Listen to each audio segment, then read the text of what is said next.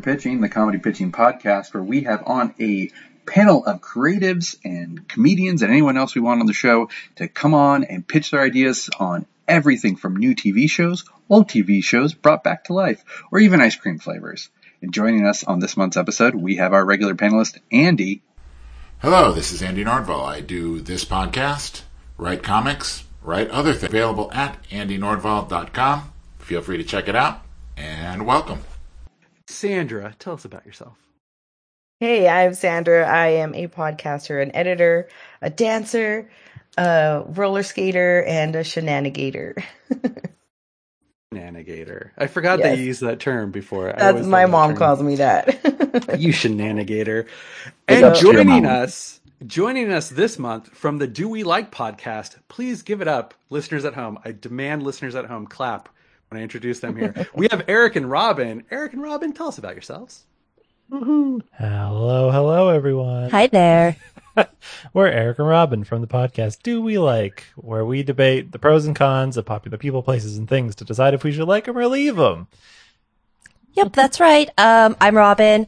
I am a, uh, yeah, podcaster, social media specialist, and chronic worrier. Yes, I'm Eric, uh, a podcaster, a, uh video person, and a chronic. Like, don't say anything inappropriate. Yeah. Oh no, can't say that on That's chronic. on public podcasts. Yeah. just chronic.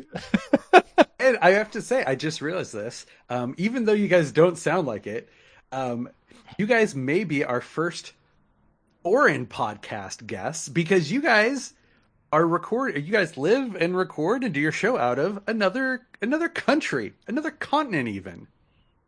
Yeah. We're uh well I mean we're we'd be foreign if you even if we were back in Canada where we're from. Uh but we are currently in Scotland recording living at large. In the beautiful city of Edinburgh. Oh, lovely. awesome. We're now an international podcast, everybody. Yes. We made it, call guys, we made it. Mr. Finally and Mrs. it. Worldwide. No I think we have had Canadians on before, but no one who is physically Ooh. in another country.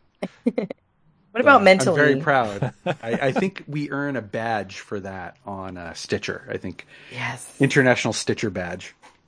Stitcher says badges? Uh, yeah, why not? I don't know. I don't even use Stitcher anymore. I my phone my phone updated, uh, and now I just use Google Podcast, even though that's like the worst podcast catcher I think because it does not give people the metrics um, for their show. So it, you know you never know how many people are actually listening to your show on on uh, on Google Podcast. But anywho, that's enough inside baseball about podcasting. so this month, uh, we're trying something a little bit new for the surprise pitch. Uh, so this is a surprise pitch because the panelists were only given one piece of information to prepare ahead of time. The panelists were each asked to decide on a TV show that they do not like, but that they're relatively familiar with. All four of our panelists, I believe, have selected a show. So one at a time, panelists, I would like you to share what show you selected. No other details, no reasoning behind it. Just share with the group which show you picked. Uh, Eric, which which show do you not like? Oh, the show I do not like in any way. Netflix hit Hollywood. Ooh. Hollywood. Ryan Murphy one. Yeah. Oh, Oh yeah, okay. yeah. I watched That's that. what I read about it. Yeah, no. Okay, Robin, what show do you not like? The show that I do not like and hold a very heavy grudge against is Supernatural. Oh, Hot take. All right, uh, Sandra, um, what show do you not like? Oh gosh. Can I say it? Can I say the one I said? You can say it, even though you told us ahead of time. Friends. Friends will not be I there don't like for her. Friends. Um, Yeah. Andy, okay, what show do you not like? Well, um, I was going to pick this rather obscure show called Primeval. Do you guys know Primeval? Mm, mm-mm. If not, we could just go with my original choice, which was HBO Max's formerly DC Universe's Titans. Oh, okay. It is a show I don't like and yet watch religiously. Okay, so now for the surprise kind of pitching part of this, the panelists will be trying will try to rework or revamp or reboot each of these shows in order to make them more palatable to the one who dislikes them. Uh, but because we all barely know each other, Eric, Robin, hush up, uh, I am going to pair everyone off. So also we're not here all day. So, okay, Andy, you are going to be fixing Eric's choice, which is Ryan Murphy's Hollywood. Eric, you're going to be fixing Sandra's choice, which Okay. is Friends. Sandra, you're going to be fixing Robin's choice, which is Supernatural. And Robin, you're going to be fixing Andy's choice, which was WB's Titans or uh, HBO Max's Titans, the Teen Titans TV show. Does that all make sense? Yeah. Yes. Yes. Yes.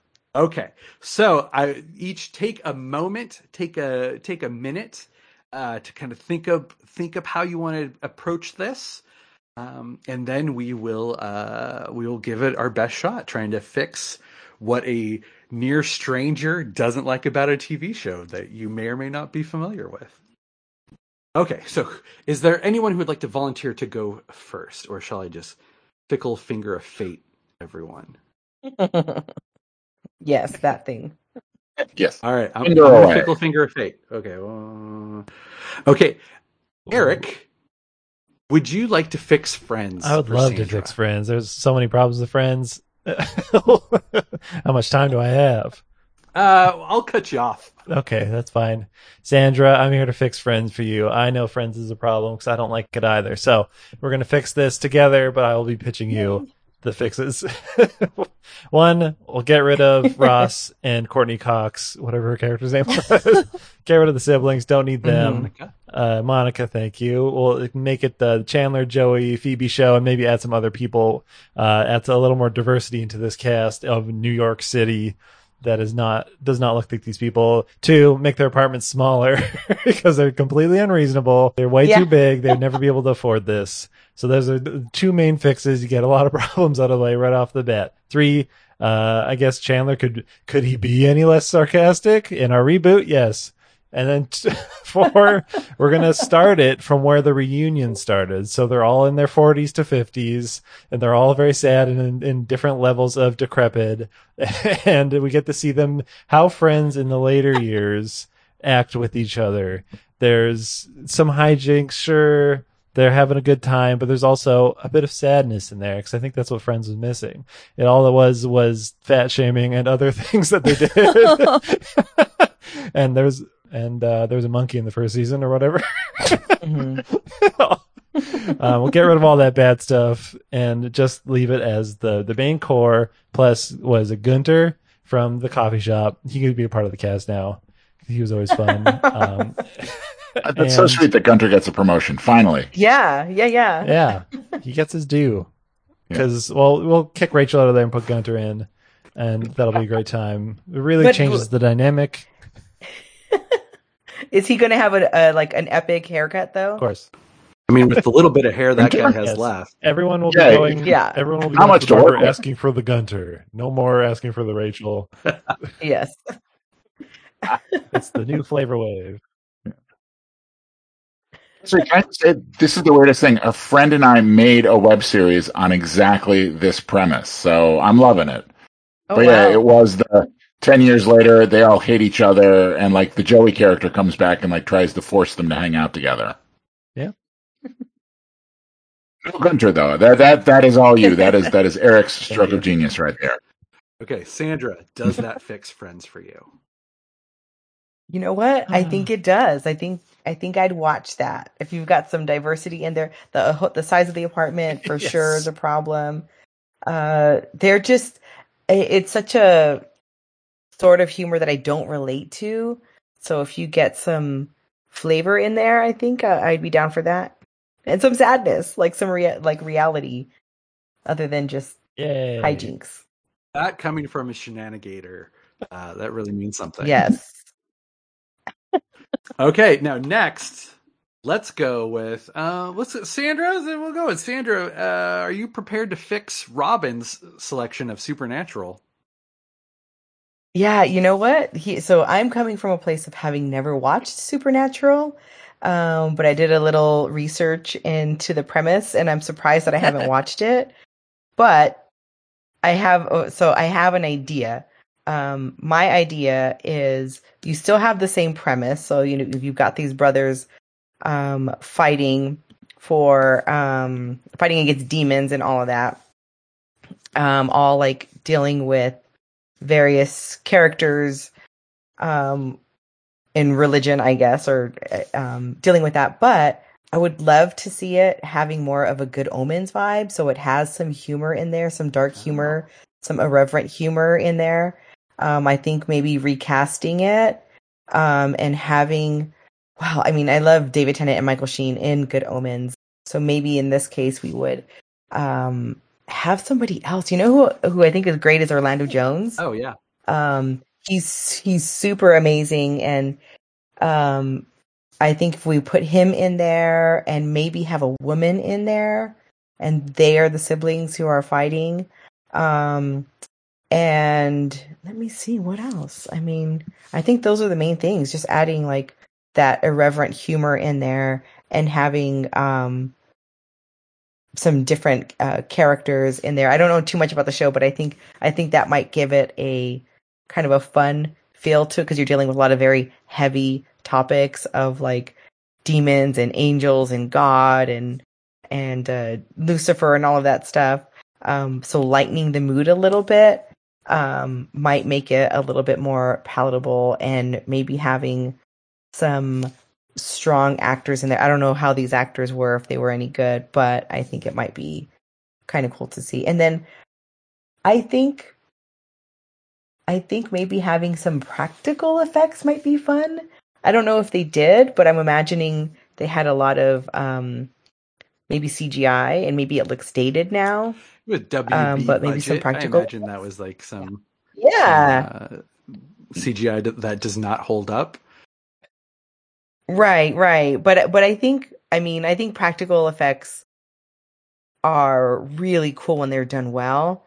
Um and maybe adding something like that to it might make it more interesting. Make it make it a little bit more um I don't know. Adding to even even adding a little bit to the humor of it.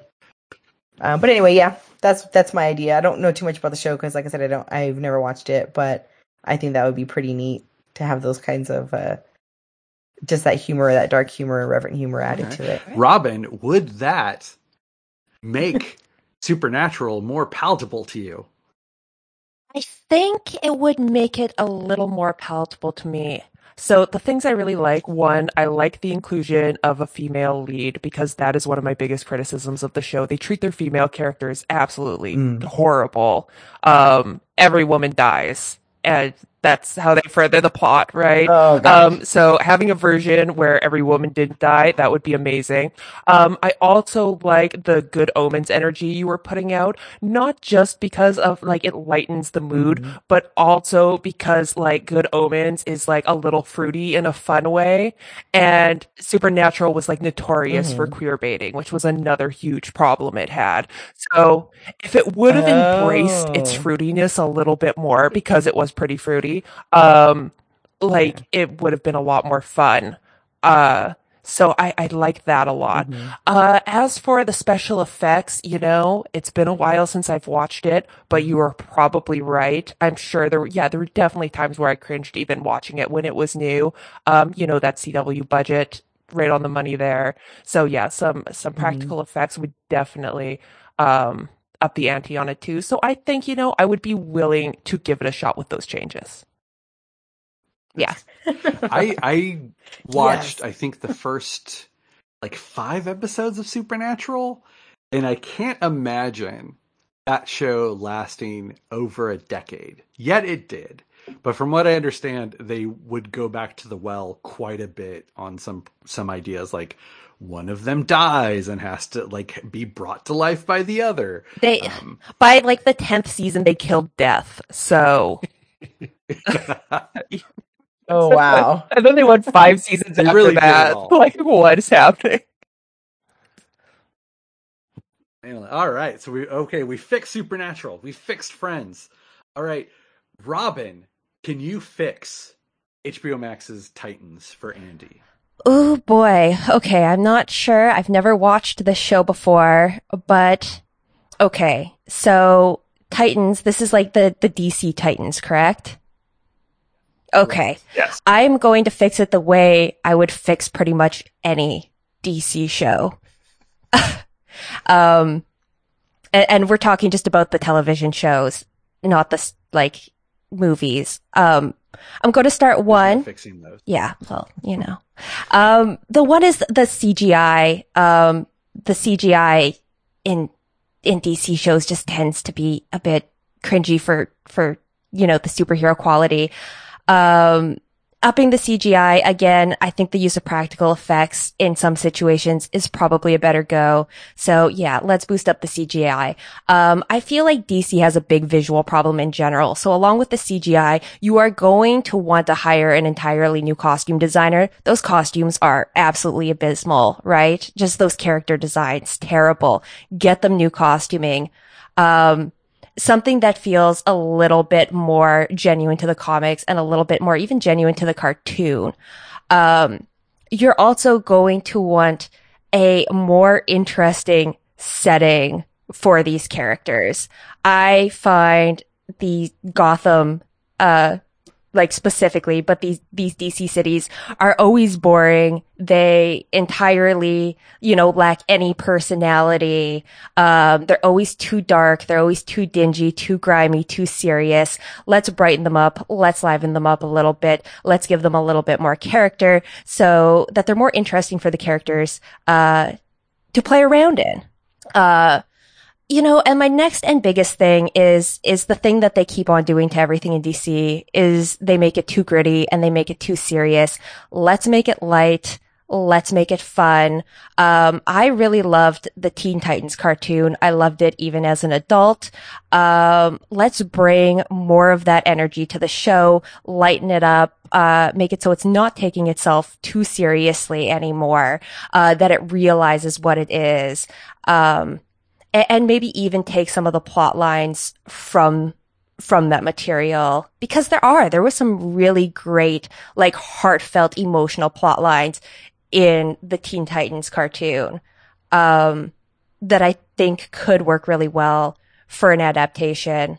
Um, and my last, here's going to be my biggest suggestion. My last and biggest suggestion is you do the thing that has worked best for DC and you get James Gunn on the project. you get James Gunn in there to, you know, make it a fun, playful, self-aware project that's enjoyable to watch. Right. Yeah, DC cities are always uh, dark and wet. So wet. Yes. it's it's I can't believe you haven't seen the show given what you've been saying about the show. Which ironically, first two seasons were in San Francisco. Third season, which just started, you'll never in a million years guess where they moved to. They in Gotham now. Gotham. Oh, They're in Gotham now. It is wet, it is dark. Plus, even San Francisco was very clearly like Warner Brothers backlot. So, you know, it's it's probably the same sets just with like a third of the lighting. Which is weird because if there's some city you could show as perpetually wet, isn't that San Francisco? Yeah. I, I love it. Is it okay if I yeah. jump in? Yeah, yeah. I love the idea of more better special effects. The other weird thing about the show is like they have Beast Boy and he's allowed to turn into a tiger maybe three times per season. So I would love it if like Beast Boy could actually be Beast Boy. Usually he's just hiding behind Do they something. manimal is- Beast Boy, where in famously in the 1980 series, I Manimal. don't even I don't know what it is. It's like every so often now they'll show a crappy CGI tiger that's tinted green. and like and it used to be all he could turn into was a tiger, but then like this one time he needed to get out of something so he turned into a snake. Never mentioned again. So I yeah, there's no consistency and yeah, I definitely would would like lay off on the grit. I I, I it's funny because I mean, you say fix it. I still religiously watch it. I watch it with my daughter just so we can like turn to each other five times during the show and just go, "Ooh, gritty." um, now, which Robin it is, is on the show? so in love with the sun grittiness. Well, what is it? Uh, Grayson. they're It's like setting up. they Tim Drake. introduced- They're setting up Tim Drake. It's Nightwing, And in season three, Jason Todd just turned into Red Okay. Hood. So Oh, okay. Except there's this weird thing of like when he's Red Hood, he's like six foot something, and when he's Jason Todd, Jason Todd was like still a teenager, was like five and a half feet. So, like, is he wearing stilts? What the hell's going on there? well, like, there's that DC. Yeah. Not to get too much of like nerd talk, but there there's that DC villain Anarchy, uh, who who is a Yeah. teenager, who's supposed to be a like a small teenager, but he wears a costume that essentially adds a foot of height, but it's just like a fake head. Like he he, he looks at Yeah. like a hole like in the in the throat, but he has a whole fake head and like big costume. no, like the hole in the chest. The Yeah. chest must be see through because it's yeah, it's completely. He is Anarchy's chest. Yeah, I remember. Yeah, it was great. Anarchy. If you ever, because like the funniest thing is his first appearance. You're looking at him and like, there's something weird about his dimension, something weird, and then you find out what it is. Yes, but no, they've actually had the Red Hood break, and it's like Jason Todd under there. So like when he's evil, he grows eight inches. Never He explained. stole Tom Cruise's shoes. All right, Andy. Now it's your turn. You got to fix Eric's choice. Of Eric's choice was uh, oh Ryan Murphy's Hollywood. Hollywood, yes, which I have not seen, but I've read about it. But I mean, first off, absolutely, apologies uh, to be the cis het uh, male who is, you know, fixing a a story about the the gay community. But I think I don't know what your problem with it was, but I read like uh, what is it? It like at an Oscar ceremony, one of the screenwriters comes out, which leads to gays being accepted decades earlier, and like marriage equality comes in like the early '60s or something. Maybe maybe not that, but it was like one person comes out and it's a screenwriter. It's not even a movie star. And suddenly it creates a wave and gay liberation comes a decade and a half early, which, you know, would be great, but just doesn't really track. You know, in the 1950s, being gay was still pretty illegal. God, plus we're like right in the middle of McCarthyism, which had the whole Pinko Square, which equated being gay with being communist. I mean, it didn't make any sense, but you know, McCarthyism, what are you going to do? So anyways, that's my beef with Hollywood. If I had to reboot it, I would change it to the 1920s. Now, personally, that's just because that's, you know, I'm very interested in the silent era.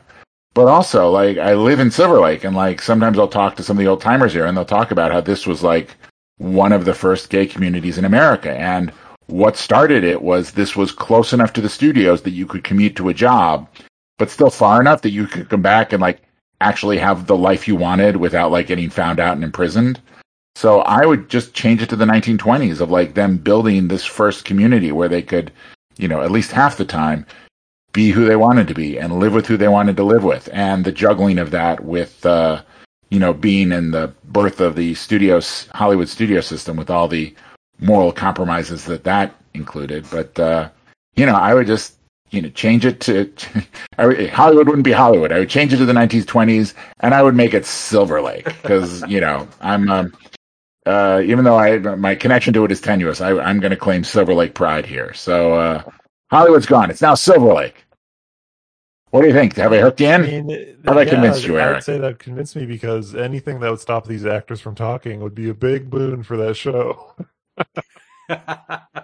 So, Oh, so man. didn't have to Okay. so was, people was your act- issue more the cast? No, not really the cast. It wasn't the cast at all. It was the the writing and the performances. I don't even think it's the cast's fault um, of these performances. The direction was terrible. Nothing made sense. The writing was some of the worst I've ever seen on, especially a, like a Netflix caliber show. Uh, it was very bad. So yeah, if you took out the talking, especially in like the acting scenes where they're pretending to act, uh, that would help a lot. So I would give it another go. There, success. Four successes, guys. I'm worried if we switch it to the 20s, are we going to like switch to that 20s speak of like, you know, this is the greatest thing ever. We got to get on this. It's the bee's They would do that knees. They did. and they play the same jazz song over and over. That da da da da da da da da da da da da da. They play that almost every episode. Chattanooga Choo Choo. It's the fortunate son of the 1920s. I do think, like, with the inciting incident or like one of the elements of the 20s version, just be like the Hays Code doesn't come into effect. So movies are able to, like, uh, not Oh, be yeah. censored in the same way. I don't even think they mentioned that. Because Hmm. you would do, like, That's right. Things got pretty saucy in the 20s. these 20s. are very saucy, and you had a lot of uh, not explicitly queer characters, but uh, it was definitely like there was an existence. They were portrayed as existing and usually as comedic figures. But like Harvey Fierstein would always say, it'd be like being seen at all is what's important. So if you had no Hays Code, you ca- you would have a kind of cultural evolution. Um, eventually, you you have queer coded. You wouldn't necessarily have queer coding as much. You would just have characters that are like, yeah, this is a gay character. Um, and then there's without the Hays Code, there's not the morality clause of like you characters Yeah. have to be good. Uh, bad characters have to be punished. You could have more nuanced storytelling that could lead to more acceptance earlier on. Um, that that could yeah. be like the the Or what if also- of, of that version. Yeah. Yeah. That's more believable. Absolutely. Well, and a lot of those uh, early coded queer characters were, I think, like it was because we had a lot of uh, people from Germany coming over. I, I think that was more in the 1930s. Now that I'm thinking back on it, but it would be nice to show a connection there of like two sort of ousted populations. I mean, plus this was the Germany of the 20s and 30s, which was very cosmopolitan. I mean, Marlene Dietrich, so they would be they would be fine with you know some some good queer representation. Like, uh, what was that movie where she played? Uh, was it Catherine the Great? Where she has the line about the like, "You can't die an old maid." And she's like, "I won't die an old maid. I'll die a bachelor." While while dressed like as a man. Yeah. but all right, So yeah, that's that's my we pick. have we have fixed for Hollywood. four shows for our panelists, and we have done an amazing job. But we're not done yet, folks. That was the, just the surprise pitch. The main meat of this episode. We are reviving old shows, but with a twist. Much like the recent Netflix Kevin Smith Masters of the Universe brought Masters of the Universe in the world of Eternia to a new series, but daringly and made fanboys cry tears of nostalgia when it switched focus from one major character to a supporting character. God forbid. We'll be doing that on this episode. Our panelists are pitching their re- revival of shows, but switching who the show is about. Um, I hope our panelists are ready. Would anyone like to go first? Well, I went last last time, so I'm happy to go All right, first. Andy, show us how it's done. All right. Well, ooh, that's a lot of weight because, uh, well, I mean, I loved WandaVision. I, I I hope it's okay to change the title because you can't call it WandaVision because my I loved a lot of WandaVision, but I have to say my favorite favorite part was, of course, Special Agent Jimmy Woo teaming up with Darcy Lewis. I mean, Randall Park, Kat Dennings, they were amazing together, and it was cool to see this like platonic friendship between a man and woman. There was like no romantic sparks there. Oh my god, they would be an awful couple, but they were a great team, and they were obviously good friends too. I mean, I almost didn't pick this one because it seems too obvious. For goodness sakes, Disney Plus, I know you have the money. Give Jimmy Woo and Darcy Lewis their own show. It it it seems like it could become the MCU's version of the X Files, where they do all the weird stuff. Because the other great thing about the MCU, they love to lean into the weird stuff. Uh, and plus, they're a good team. Jimmy Woo is like the straight arrow. Darcy's the humor. Jimmy's the law. Darcy's the brain. She's like, what does she have? Like three PhDs. And so it's just their adventures going around the, the Marvel universe, just rooting out all the weird stuff and finding out what stuff's going on. And you could, I mean, there could be so many good episodes. You could do the episode of like an old Iron Man suit develops sentience and wants to learn what it's like to be a real boy. And so Jimmy and Darcy have to like track it down. And then you got to decide like, do you erase it? Is that like killing it? But you know, do you really want a damaged copy of Tony Stark's id flying around in the most powerful weapon on Earth? Which, hey, could even be a backdoor origin for one of my favorite Marvel characters, Machine Man. Or you could do one where they have to break up an illegal superpowered fight club. Or do one with, oh, I also love Wong from uh, Doctor Strange. They could team up with Wong and free a community theater production of Camelot that has been trapped by Agatha Harkness in a time loop in an effort to get Excalibur for herself. Or you could do the the like the Galaxy Quest one where Jimmy and Darcy have to help a group of dorky larper larpers defeat an elite Kree warrior who has somehow convinced himself that the larpers are in fact the Earth's mightiest heroes. Or they could like recover a stolen spider slayer. Maybe they could like work with the vulture. The vulture gets a little work release to help them because he deals with all the like illegal Stark tech that's gone rogue. He could help them uh, recover a stolen spider slayer. Or you could do reverse Hulk have Jimmy and Darcy like have to help this guy who whenever he gets angry he becomes incredibly smart. But then one, he becomes incredibly mean because he's also very depressed because when he's smart, he's struck by like how insignificant life is. You could even do like I'm a huge fan of Community. Start doing the like Community style parodies of fa- you know famous movies. You could do like Oh, well, I think I had the the Galaxy Quest. You could do the like Fantastic Voyage, Voyage version of Marvel where they need to go into like Spider Man or something. Like I don't know, I could go on and on.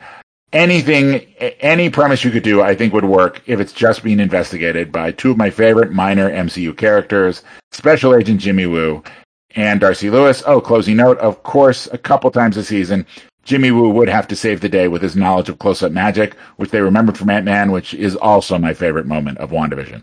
So that is my reboot, uh, Agent Lewis, or Agent Woo and Lewis. All right. So would each episode kind of have a different feel to it, like WandaVision did, where they did like sitcom styles from different decades? Would this have a uh, each episode have its own kind of like uh, hour long drama feel to it?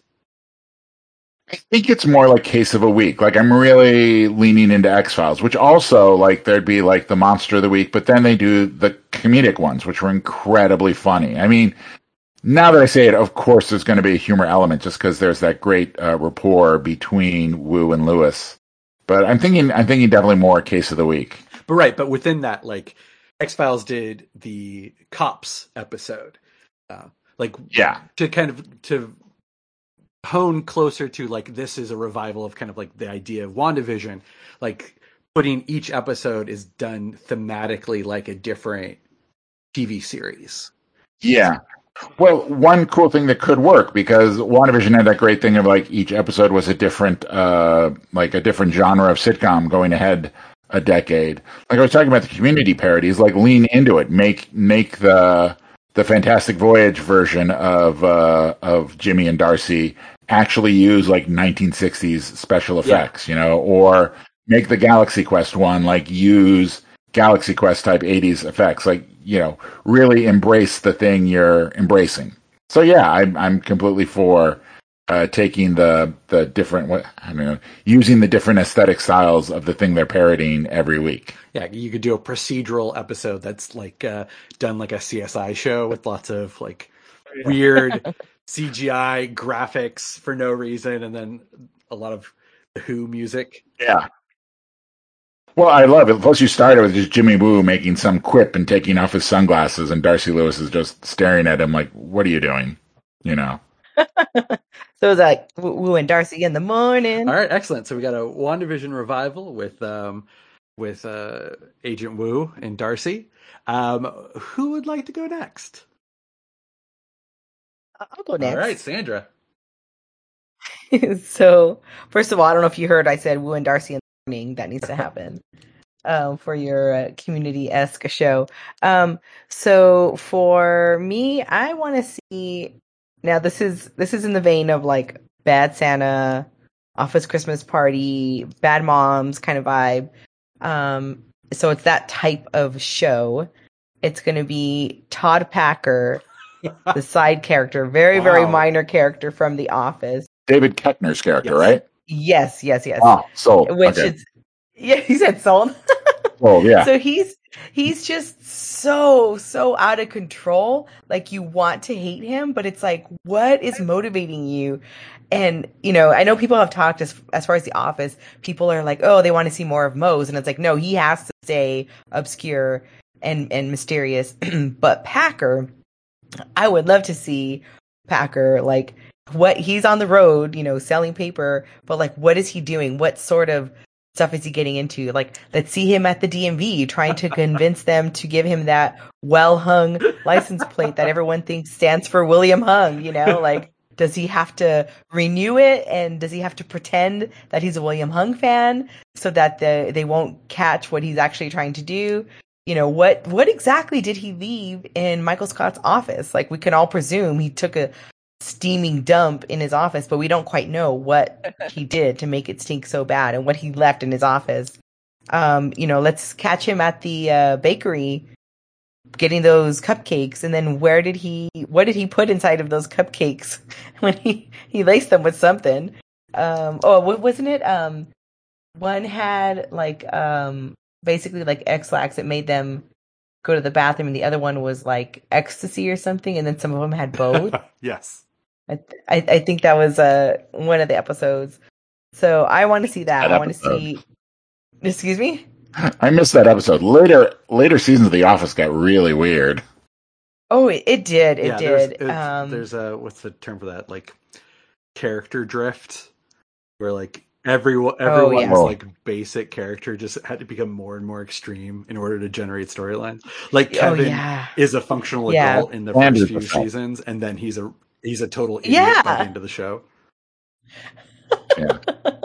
but he's also kind of not like with the whole um his dog and he thought he was um everyone thought he was dead but he wasn't Yeah. really dead um but then the turtle that he kept Yeah. gluing back together um and be dazzling anyway but no like todd packer we don't see much of him so i would like to see like what his day-to-day life looks like and can he ultimately become something of an uncle buck character where it's like you're a disaster but eventually like your your maybe 10 carats of heart of gold kind of gleams through that you know All right, I'd be on board with that. So that Like, would be once, a- once you said Uncle fun. Buck, I'd be Yeah. like, yeah, all right. I can see like a character evolution of of him having Yeah, to like- become more responsible about something.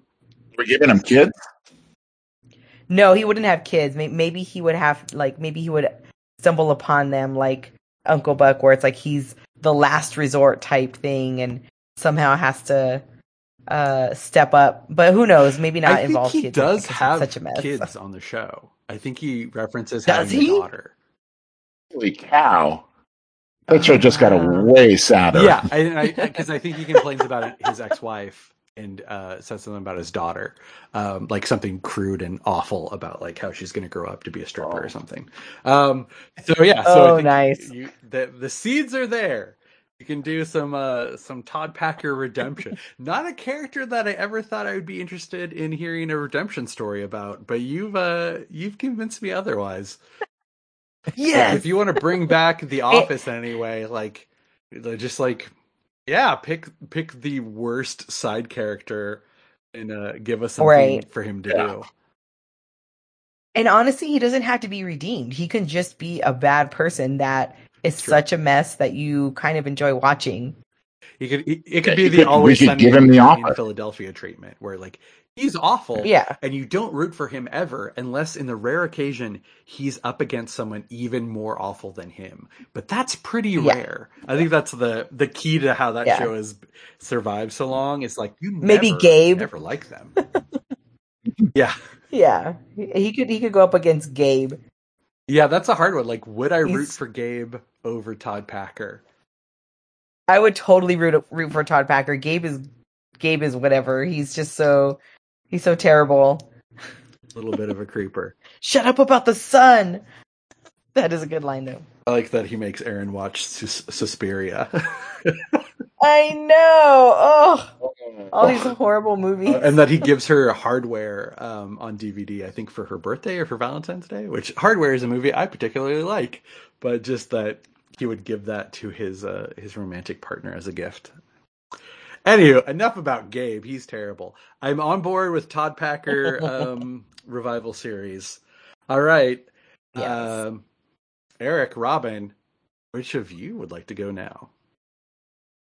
I'll go next. All right, Robin, hit us. All right. So I'm technically cheating a little bit because this show is about to end, but has not ended yet. But it's so dear to everyone's heart. I feel like it already deserves a reboot. And that show is Brooklyn Nine-Nine. Ooh. All right. So I want another Brooklyn Nine-Nine show. I want it to have the same energy as the original, you know, the same kind of comedy, upbeat, fast paced, quick, ri- like witty, lots of fun. But this time it is going to be from the perspective of the show's best and most lovable criminal, Doug Judy. Who's played by the amazing Craig Robinson. So Yeah, and so here's my feelings on this, okay? Let's be honest. People have really ambivalent feelings about cops nowadays, right? I feel like people are tired of watching cops on TV. We're a bit sick of them, right? So we want something with the Brooklyn Nine-Nine energy, but maybe we're not feeling cops anymore. Fine. Now we do it from the perspective of the criminals, the fun, zany, wacky criminals of Brooklyn Nine-Nine, starring Doug Judy. And, and, you know, but we still want to keep a bit of the original in there, right? We don't want this to be a total spin-off.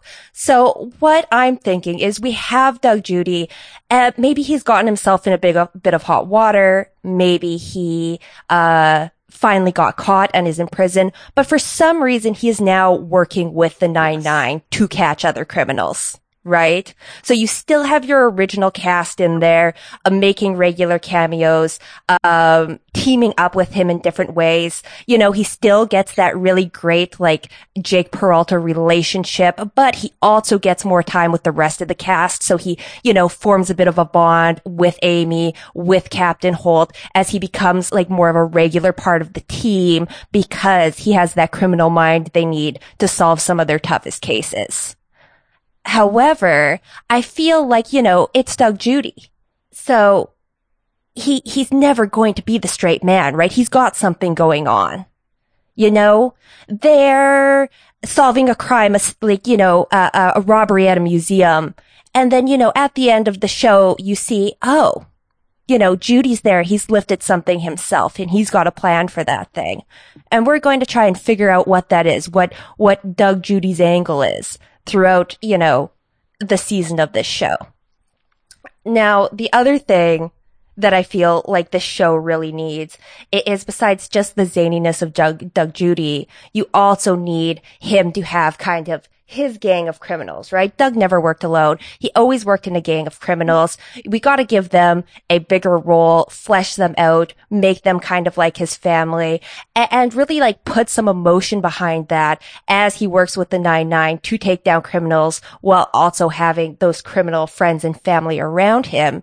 Um, specifically his beautiful and amazing sister, who's played by Nicole Byer, who needs to be a show regular, obviously, because she is fabulous. Um, yeah. And so, you know, you play with that fun, upbeat Brooklyn Nine-Nine attitude. You give it to the criminals. You let them take advantage of the system a little bit. You feel good about it. And you get a show with Craig Robinson and Nicole Byer. That's perfect. That's a great. Uh, that's a great way to like.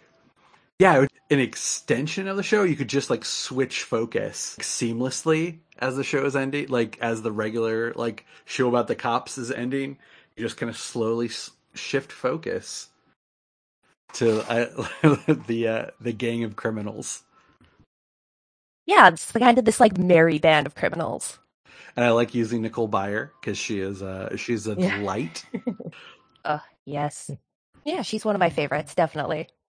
She's I mean, the funny thing is, they would do a Doug Judy, Jake Peralta episode or two a season, and you could just keep doing those, like absolutely the same. It's just now. The weird thing is, Jake is the guest Yeah. character instead of instead of Doug Judy. Exactly. Yes, you just switch the focus. Now, you know, it's uh, Doug who's getting all the screen time instead of of Jake and those. Um, and it's from Doug's perspective that you see the whole thing go down. And I think that would be really interesting because he's such a smart, like, kind of wily character. Oh, That sounds you. fun. I feel wanna like watch that, that. That's the energy. It's like he's a he's a he's a shenanigator, right, Sandra? yeah, I mean, you know, we can hang out. All right, Eric, we're gonna finish strong. You ready? Absolutely, always ready. Uh, one of my favorite shows growing up as a, a young boy uh, was Home Improvement. We had the the Taylor family being themselves, but uh, Tim Taylor's a bit of a problem now. but anyways, so if we were to revive this, we should we should uh, minimize him at most, or at least, and get rid of him altogether at most. But the way to do that is to switch the focus to the good neighbor Wilson Wilson, and his escapades around the world as he learns about everything and anything. And in a like a MacGyver like a, a MacGyver meets Indiana Jones meets like the most humblest man in the world, uh, going on these adventures around the world and just listening. He's there to listen. He that's all. He's a listener, so he's not there to like you know I'm the American in these foreign lands. He's there to listen and learn, and he takes his information home. And at the end of each episode, he has to help his his bumbling neighbor with a problem. Um, so that's where it all ties up. So each episode arc is him learning a thing, and then how will, will this apply to his neighbor's problem? really bringing it home, keeping it grounded. Um, also, he's friends with the Beach Boys, which is canon in Home Improvement. so you get all these celebrity cameos. This is like classic 80s TV. Yeah. If you're seeing any of those threads on Twitter with like Miami Vice and like everyone being Oh, yeah. Miami Mhm. Vice at one point or another, this is everyone is in Wilson Wilson. Everyone shows up there. He's just hobnobbing with. He goes from Hollywood to the the middle of the jungle to the middle of the desert, and he runs into celebrities all along the way, and everyone loves him because he's Wilson. Also, he hides his face the entire time. Yes. It's a production nightmare, but it's worth it. it's a production nightmare. Like it's kind of like that the Young. Indiana Jones Chronicles, but about Wilson. You know what's funny is I had briefly thought of that character and of doing that, but I don't know the show well enough. I just when you talked about like obs- the, the whole premise of a, an obscure character and bringing them to the forefront, I'm like, oh, what about that guy from Home That'd be fun. That'd be funny. So that that's really cool though. Like I had no idea that that was part of who his character is and stuff. So I like that idea. I'd watch the heck out of that. Yeah, he knows a lot. Complete tangent. I I had I had always assumed he was a serial killer. Like we were going to find out the only reason he was Oh. being nice Ooh. to, to Tom was to borrow the power Oh, tools. You know. You call him Tom? It's Tim. He's a he's a saint, Andy. Tim Taylor, who's uh, the Tim Allen guy. Tim in the show as well. Tim. Oh, of course. Tim Taylor. Let's make it easy for Tim Allen. Your character's name is Tim. I feel like Al should play a, a big role um, in the show yeah, as you well. can get the other good characters in there. A lot, all the the good boy squad with Al and Wilson, and somehow Tim is the main character of this. You get Jonathan Taylor Thomas. You get Mark in, in the in his goth phase, and Wilson is the real one, helping everyone. He spots who left the the weed under the bench in the gazebo in the one episode in the late season, and then he he smokes a joint with the with the teen to like to be like, I'm cool. Your mom's gonna freak out about this later, but don't worry, it'll all be okay. I'll talk to her for you I have a way with because people. Wilson is the coolest. It'd be great if Al had someone to go to because, like, I always felt bad for Al. He's like stuck on this show with this guy who knows nothing about tools and just kind of makes fun of him. It'd be nice if we found out behind the scenes he was going to Wilson and it was like, yes, I know he can be annoying, but his heart's in the right place, and you know, you're making a good living. Just put up with it. And Al's like, okay, Wilson, thank you. That could be the middle of the episode. the middle of the episode is Wilson is Wilson is uh, in the confessional listening to Al. Will, Will poses as a priest. Wilson Uh. poses as a priest, listens to Al in the confessional booth. and that's how he gets away with not Yeah, knowing that it's actor, Wilson. uh, that the actor who plays Al, he's uh, he's really good on Pen Fifteen. I don't know if anyone has um has watched that show. I don't have Hulu, but I, I, I'm interested, very interested in that show. I, I want to see it. It's it's very good, Any I got a cameo from him once. you got a and very cameo good. from him. Yeah, I bought a cameo from him for an event. All right, first of all, to, to screw two with someone. How much does he charge, and what event was it? Uh, at the time, he was charging seventy five dollars. I Oh think he's gone up to a hundred because he's doing more and more stuff. Yeah, but he was very good. I made him make fun make fun of my friend. Uh, the event. Ugh, it's a it's a long thing to explain. It was at a video game convention called PAX, and I had a, a panel, and I uh, got a cameo to make fun of my friend who was also on this panel. and Richard Karn was not that bad at roasting him with the, the very small information you're allowed to give him. So it worked out. He was, he was pretty good. Yeah, that's pretty amazing. That's super reasonable. Like I, I wanted a cameo Yeah. from Paul Reubens. Oh, uh, geez, but it's how- like how three many- bucks. Three hundred? That's cheaper than I imagined. Whoa. Oof. I mean, yeah, but Yeah.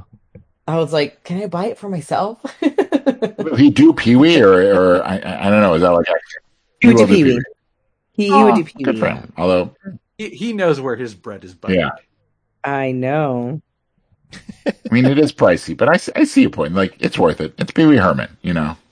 Yeah. and then you have that forever. I wonder, like, because I I know some people don't have kind of a restriction on like what you will can have them say. Obviously, like within reason. But I wonder if Paul Reubens has very strict. He can't say anything like sexual, or he can't say like anything um, referencing past events from his life. Oh, like what? Yeah. See, that's my favorite role of his. His him in the movie theater.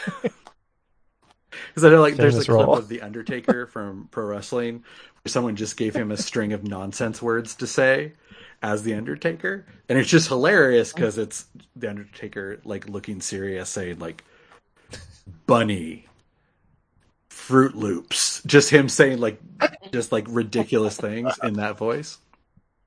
And on that note, we have revitalized these shows. We have brought them back. We have done our jobs on this podcast. And I want to applaud all of our panelists this month.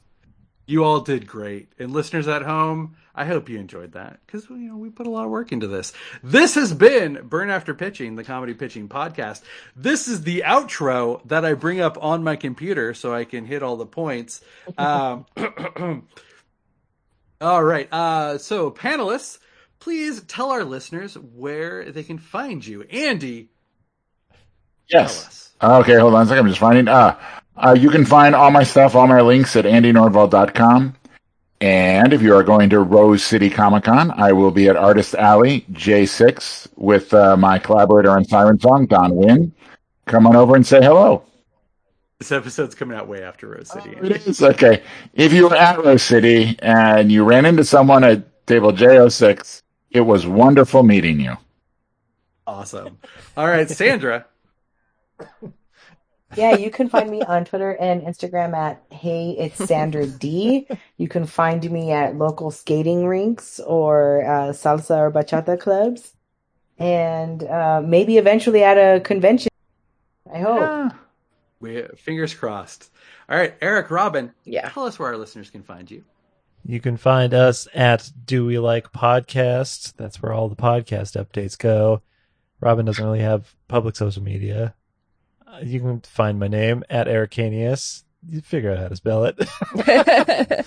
but mostly at Do We Like Podcast, where you get all our podcast updates and all the topics we cover and have a great time doing it. And there might be an episode with one Michael Tanner Ooh la la. previously released that you can go listen to right now. Awesome. It was a lot of fun. Everyone go listen to that show. Uh, I had a really good time on it. I was ambivalent toward tacos, What? George Clooney, and I forget what my third thing Oh was. gosh. Um, but th- Road trips. road Ooh. trips, and they successfully convinced me Yep. to be on board. Oh, with good, all good, good. three. Um, they, You are doing the Lord's work it was it was a great time. All right, uh, and Wait, which, which one are you concerned about? I'm concerned about tacos. Tacos. Here was my thing about tacos. I love burritos. Burritos are like top 10 favorite food. If you ask me what I want for dinner, uh, there's a 50 50 chance I'm going to say a burrito, other 50% chance like a good sandwich. I want a good sandwich. Uh, I love burritos. Tacos, though, I always would find a little lacking. But Robin had a very great argument pro taco, which is stop thinking of them as like the end of a thing. Like the taco isn't the meal. The taco is like the snack. It's part of the experience. All right, it's like I always tacos are a little disappointing because they're just like oh, it's, it's a taco. But if I think of like a taco with a thing, a taco is part of something.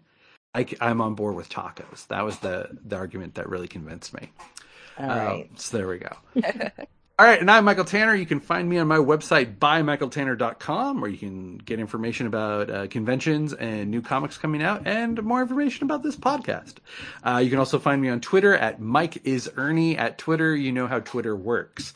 This has been Burn After Pitching from the Grand Geek Gathering Network. Thank you again to our guests. Thank you to our panelists. If you, listener at home, have a pitch for us, uh, please tweet at us using the hashtag burning pitch.